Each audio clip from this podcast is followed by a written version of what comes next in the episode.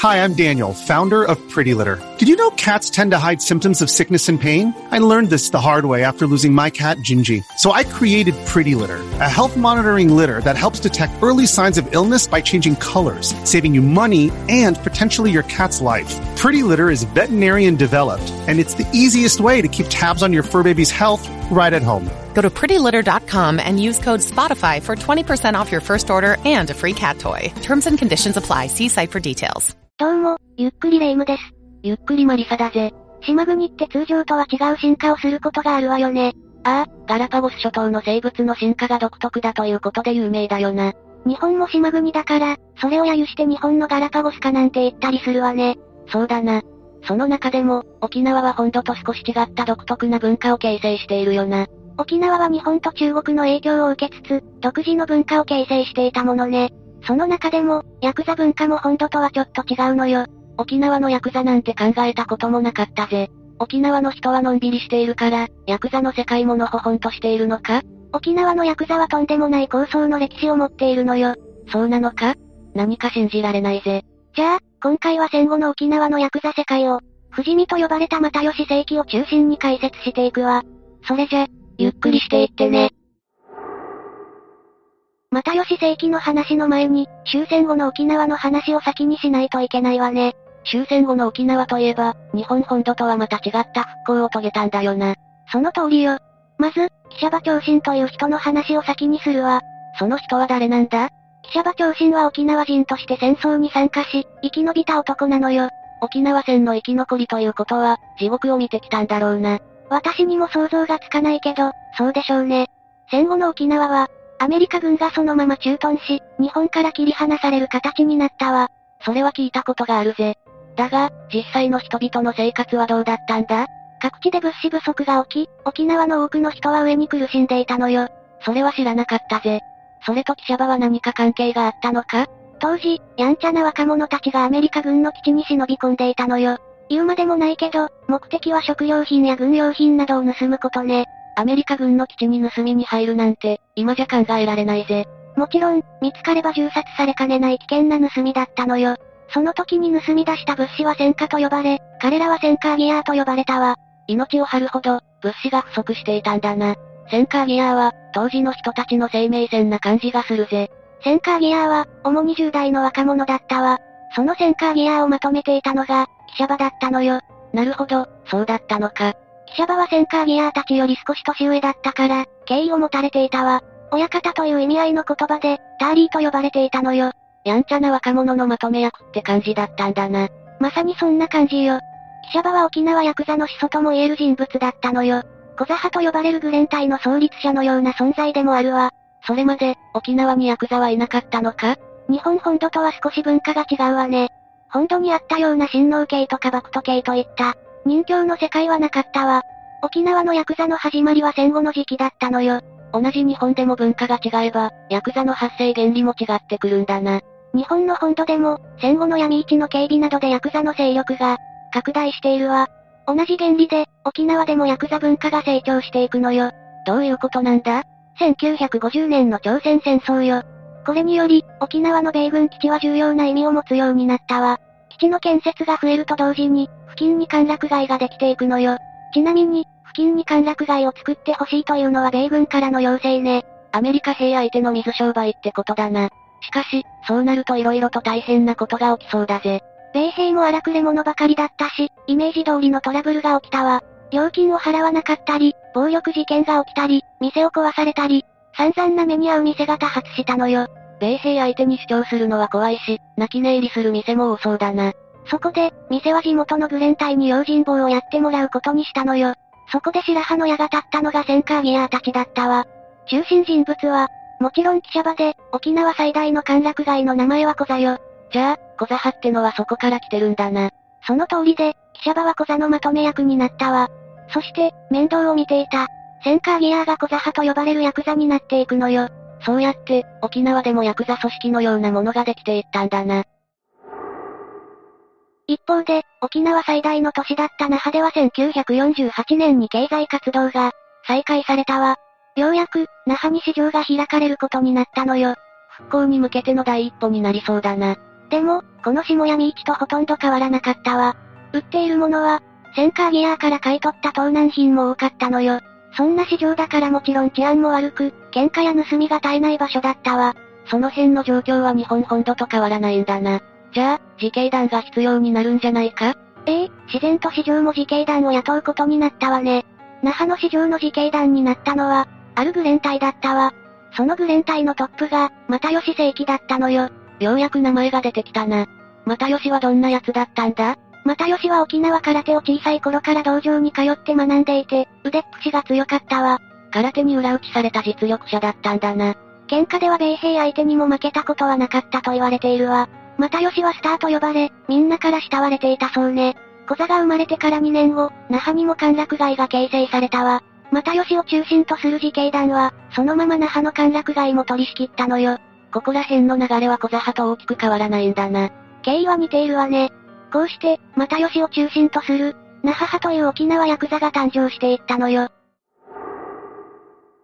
小座派と那覇派は、結成当初は友好関係にあったのよ。縄張りが明確に違うから、争う必要もなかったのね。又吉も記者場のことを慕っていて、記者場も又吉を可愛がっていたわ。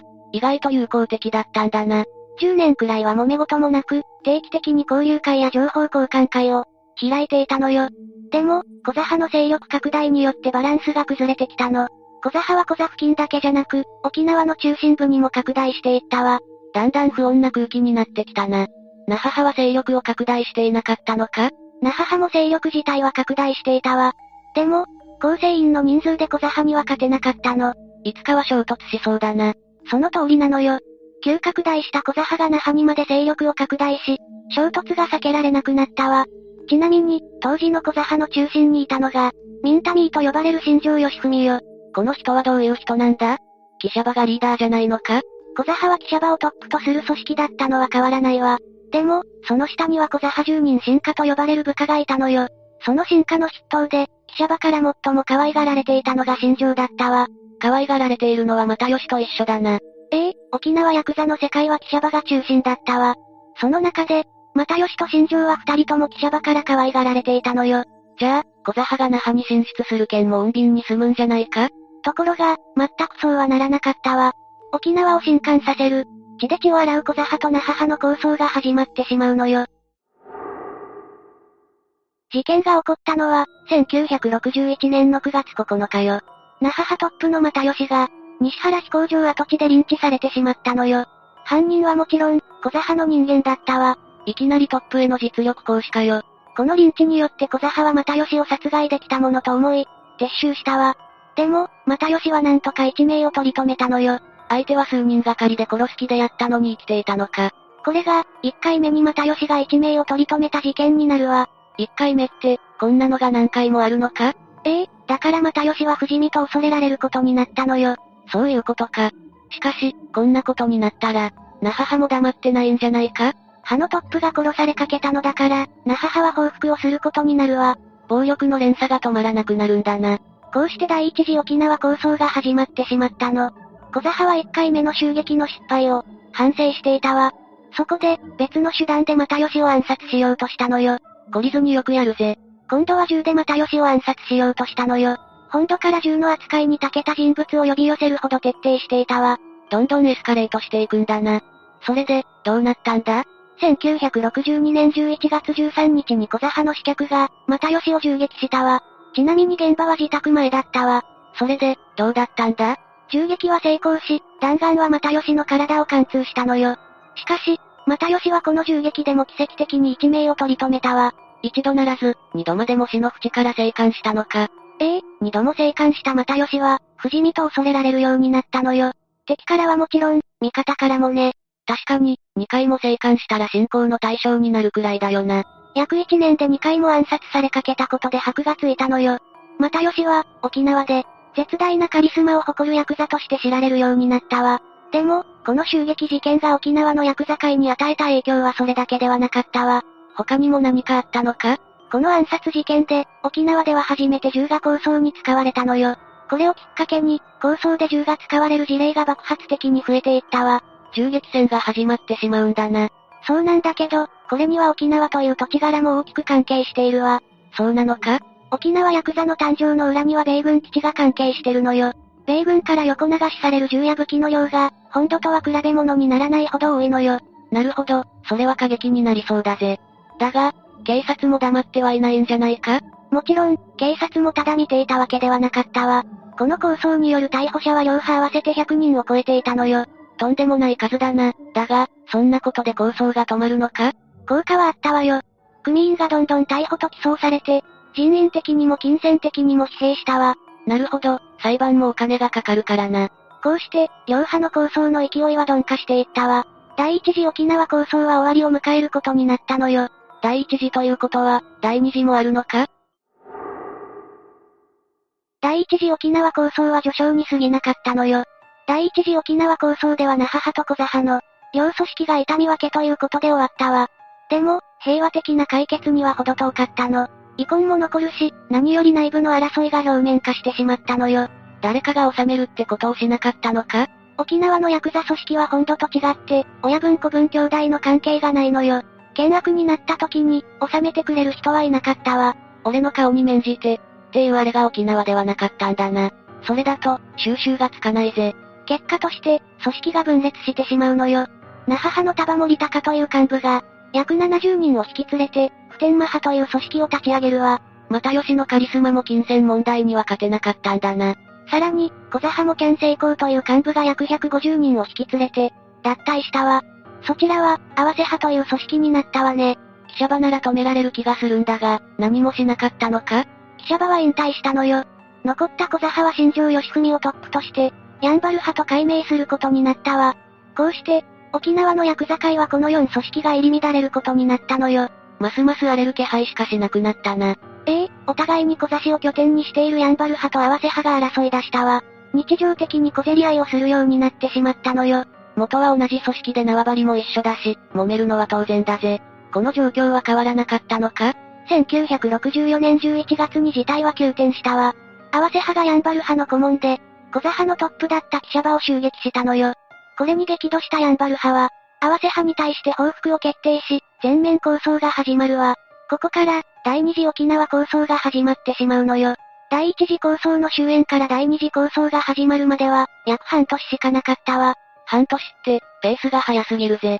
その抗争はどうなっていったんだ？最初はやんばる派が優位に進めていたわ。そんな中、合わせ派が、那覇派の人間をやんばる派と間違えて視察してしまうの。おいおい、飛び火してるじゃないか。旧コザ派同士の内輪も目立ったこの抗争は、これによって拡大したのよ。合わせ派のトップの件は、この仲裁をなんと、本来の敵であるやんばる派に頼むの。もう思考が追いつかないぜ。どんどんカオス状態になってしまってるじゃないか。当然、やんばる派はこの申し出を拒否するわ。まあ、どう考えてもまともな話じゃないもんな。やんばる派に断られた合わせ派は普天間派に仲介を依頼するわ。でも巻き込まれたくない普天間派はこの申し出を拒否するのよ。合わせ派は絶対絶命だな。もう誰にも手がつけられないんじゃないか？実は、この状況をなんとか収めようとした人物がいたのよ。誰なんだぜ？タリーこと、記者場なのよ。自分が襲撃されたのにか？4派閥全部に顔が利くのは記者場しかいなかったのよ。記者場は各組織のトップと話し、この抗争を収める提案をしたわ。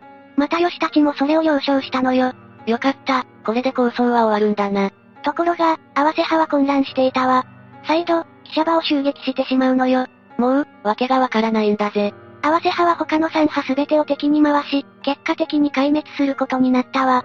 2年に及ぶ第2次沖縄抗争は逮捕者482名、押収武器630艇にも上ったのよ。泥沼に思えた抗争もようやく終わったか。第2次沖縄抗争は終わったけど、今度はやんばる派と普天間派が揉めてしまったわ。もう驚かないが、今度はなんで揉めたんだ？第2次沖縄抗争で、普天間派は本来関係のない立場だったわ。でも、記者場の仲裁を合わせ派に保護にされて、参戦せざるを得なくなったのよ。その報酬として、やんばる派に合わせ派の縄張りの一部を、普天間派がもらうという約束をさせるの。実利がないと動きたくはないよな。しかし、抗争が終了しても、その約束は果たされなかったのよ。結果、普天間派が激怒したということね。そりゃあ、普天間派が怒るのも無理ないぜ。具体的には何が起きたんだ？今回の抗争の手打ちの一環で、3派による遊技場の共同経営が始まったのよ。揉めそうな匂いしかしないぜ。でも、縄張りの件で怒っていた普天間派が対抗するのよ。この遊技場の向かいに自分の遊技場もオープンしてしまったわ。その他にも、合わせ派の縄張りだったところを力ずくで奪っていったの。1967年3月3日にアンバル派が普天間派の幹部宅を襲撃したところから、第3次沖縄構想が始まってしまうのよ。これは、第2次沖縄構想が終わってわずか数ヶ月後のことになるわ。ああ、やっぱりこうなるんだな。普天間派は那覇派とやんばる派を相手に抗争を続けたのよ。最終的には、普天間派のトップの束が自宅にて銃殺されてしまったわ。組長が銃殺ってことは、ますます残党の報復が激しくなるじゃないか。また吉が殺されかけて第一次沖縄抗争が激しくなった過去もあるしな。でも、束の妻がこの抗争の終結を普天間派の残党に強く進言したのよ。その意を汲んで、普天間派は解散して第三次沖縄抗争は終結したわ。奥さんも無念だっただろうが、立派な判断をしたと思うぜ。これにより、沖縄のヤクザ界は最初の頃と同じように二つの派に戻ったわ。結局元の形に戻ったんだな。この第三次沖縄構想が終わったタイミングで、沖縄の日本復帰が決まったわ。それはめでたいことなんだぜ。そうでもなかったのよ。どうしてなんだ？沖縄は銃の入手が非常に簡単だったということは話したわよね。米軍からの横流し品があったんだよな。本土のヤクザ組織はこぞって沖縄に来て、銃を仕入れようとしたのよ。沖縄が日本に復帰するとなれば、簡単に沖縄に行き来できるもんな。このことに非常に強く危機感を持ったのが、又吉だったのよ。そこで、又吉は驚きの提案をするわ。どんな提案なんだ？やんばる派と那覇派が手を組むことよ。やんばる派のトップの新庄って又吉を2度も暗殺しようとした男だろ？それよりも又吉は、本土のヤクザにつけ入られることに危機感を持っていたのよ。今までの恨みは水に流して、心情に自分と手を組むように呼びかけたわ。殺されかけたことを水に流すなんて、私には絶対にできないぜ。普通はそうよね。だからこそ、この行為は、沖縄のヤクザから称賛されることになったのよ。又吉は、この旧敵との合流によってさらに名を挙げたわ。沖縄ヤクザ史上、最大のカリスマとも言える存在になったのよ。そりゃ、そうなるだろうな。人間の器がでかすぎるんだぜ。一方で心情も、この話に乗ったのよ。1969年12月に那覇派とやんばる派は合流し、新たに沖縄連合琉球会を結成したわ。沖縄ヤクザ史に残る、歴史的な和解だな。これで本土のヤクザへの対応もバッチリだぜ。ところが、そうも言ってられなくなったのよ。まだ何かあるのか？やんばる派だった上原組が脱退してしまったことで、第4次沖縄構想が始まってしまうの。せっかくの又吉と新庄の思いが台無しじゃないか。というのも、脱退した上原にも言い分があるのよ。どんな言い分なんだ？第二次沖縄構想を終わらせるきっかけの一つになった出来事なんだけど、合わせ派のトップの弟である剣森一を刺したという事件があったわ。これにより、上原秀吉が刑務所に行くことになったのよ。この出来事で上原秀吉はやんばる派の中で英雄視されることになったわ。新庄も上原の家族の面倒を見ることを約束したのよ。ヤクザの世界ではありがちなことだな。でも、新庄はこの約束を守らなかったのよ。おいおい、新庄は約束を破ってばかりじゃないか。兄である上原雄吉は新庄と対立することになり、結果脱退したのよ。そりゃ脱退して当然だが、タイミングは最悪じゃないか？そうなのよ。沖縄人同士で争いたくはないという又吉の失望は特に大きかったわ。でも、嘆いていても動き出した構想は止まらないわ。上原一家は宜野湾市のクラブで、新庄を射殺してしまうのよ。上原にしてみれば目的の一つは果たせたわけだよな。でも、当然ここで構想が終わることはなかったわ。むしろ、ますます泥沼に、はまっていくことになるのよ。又吉にも上原一家の手は伸びるのよ。1974年12月12日に又吉の自宅に手榴弾が投げ込まれたわ。これにより自宅は大破したのよ。3度目の暗殺ということになるのか。しかし、又吉は自宅を留守にしていたことで助かったわ。三度死の危機から生還したんだな。まさに不死身の男だぜ。この一件も、又吉の不死身伝説に箔をつけたわね。でも、とうとう1975年10月16日に又吉は上原一家によって射殺されてしまうのよ。6発撃たれた銃弾のうち、5発が命中していて、即死だったそうよ。不死身の又吉も4度目の復活は叶わず、42歳という若さで亡くなってしまったわ。最後はあっけないもんなんだな。又吉の死によっても第4次沖縄構想は終わらなかったわ。終結を迎えたのは、1981年のことだったのよ。随分長く続いたんだな。又吉の危惧通りに本土から山口組がやってきて、事態をより複雑にしたからね。又吉が亡くなったことで、沖縄のヤクザ界も大きく変革していくことになったのよ。沖縄のヤクザ界と抗争と、その中心人物の、又吉正樹について説明したけれど、どうだった？沖縄のヤクザのことなんて何も知らなかったから驚きの連続だったぜ。発祥の経緯は違うのに、本土と同じような構想をするのが興味深いな。でも、沖縄という土地の特殊性も相まって、違いも多数あったわね。銃の使用もそうだが、手榴弾を使うなんてな。最初から仲良くできてたらよかったのにって思うわね。それに、一般市民にも影響があったから、地域住民の反対もすごかったのよ。それはそうだろうな。ヤクザの争いに巻き込まれて殺されるのはごめんなんだぜ。というわけで今回は不死身と呼ばれた又吉正樹を中心に、沖縄のヤクザ世界について紹介したわ。それでは、次回もゆっくりしていってね。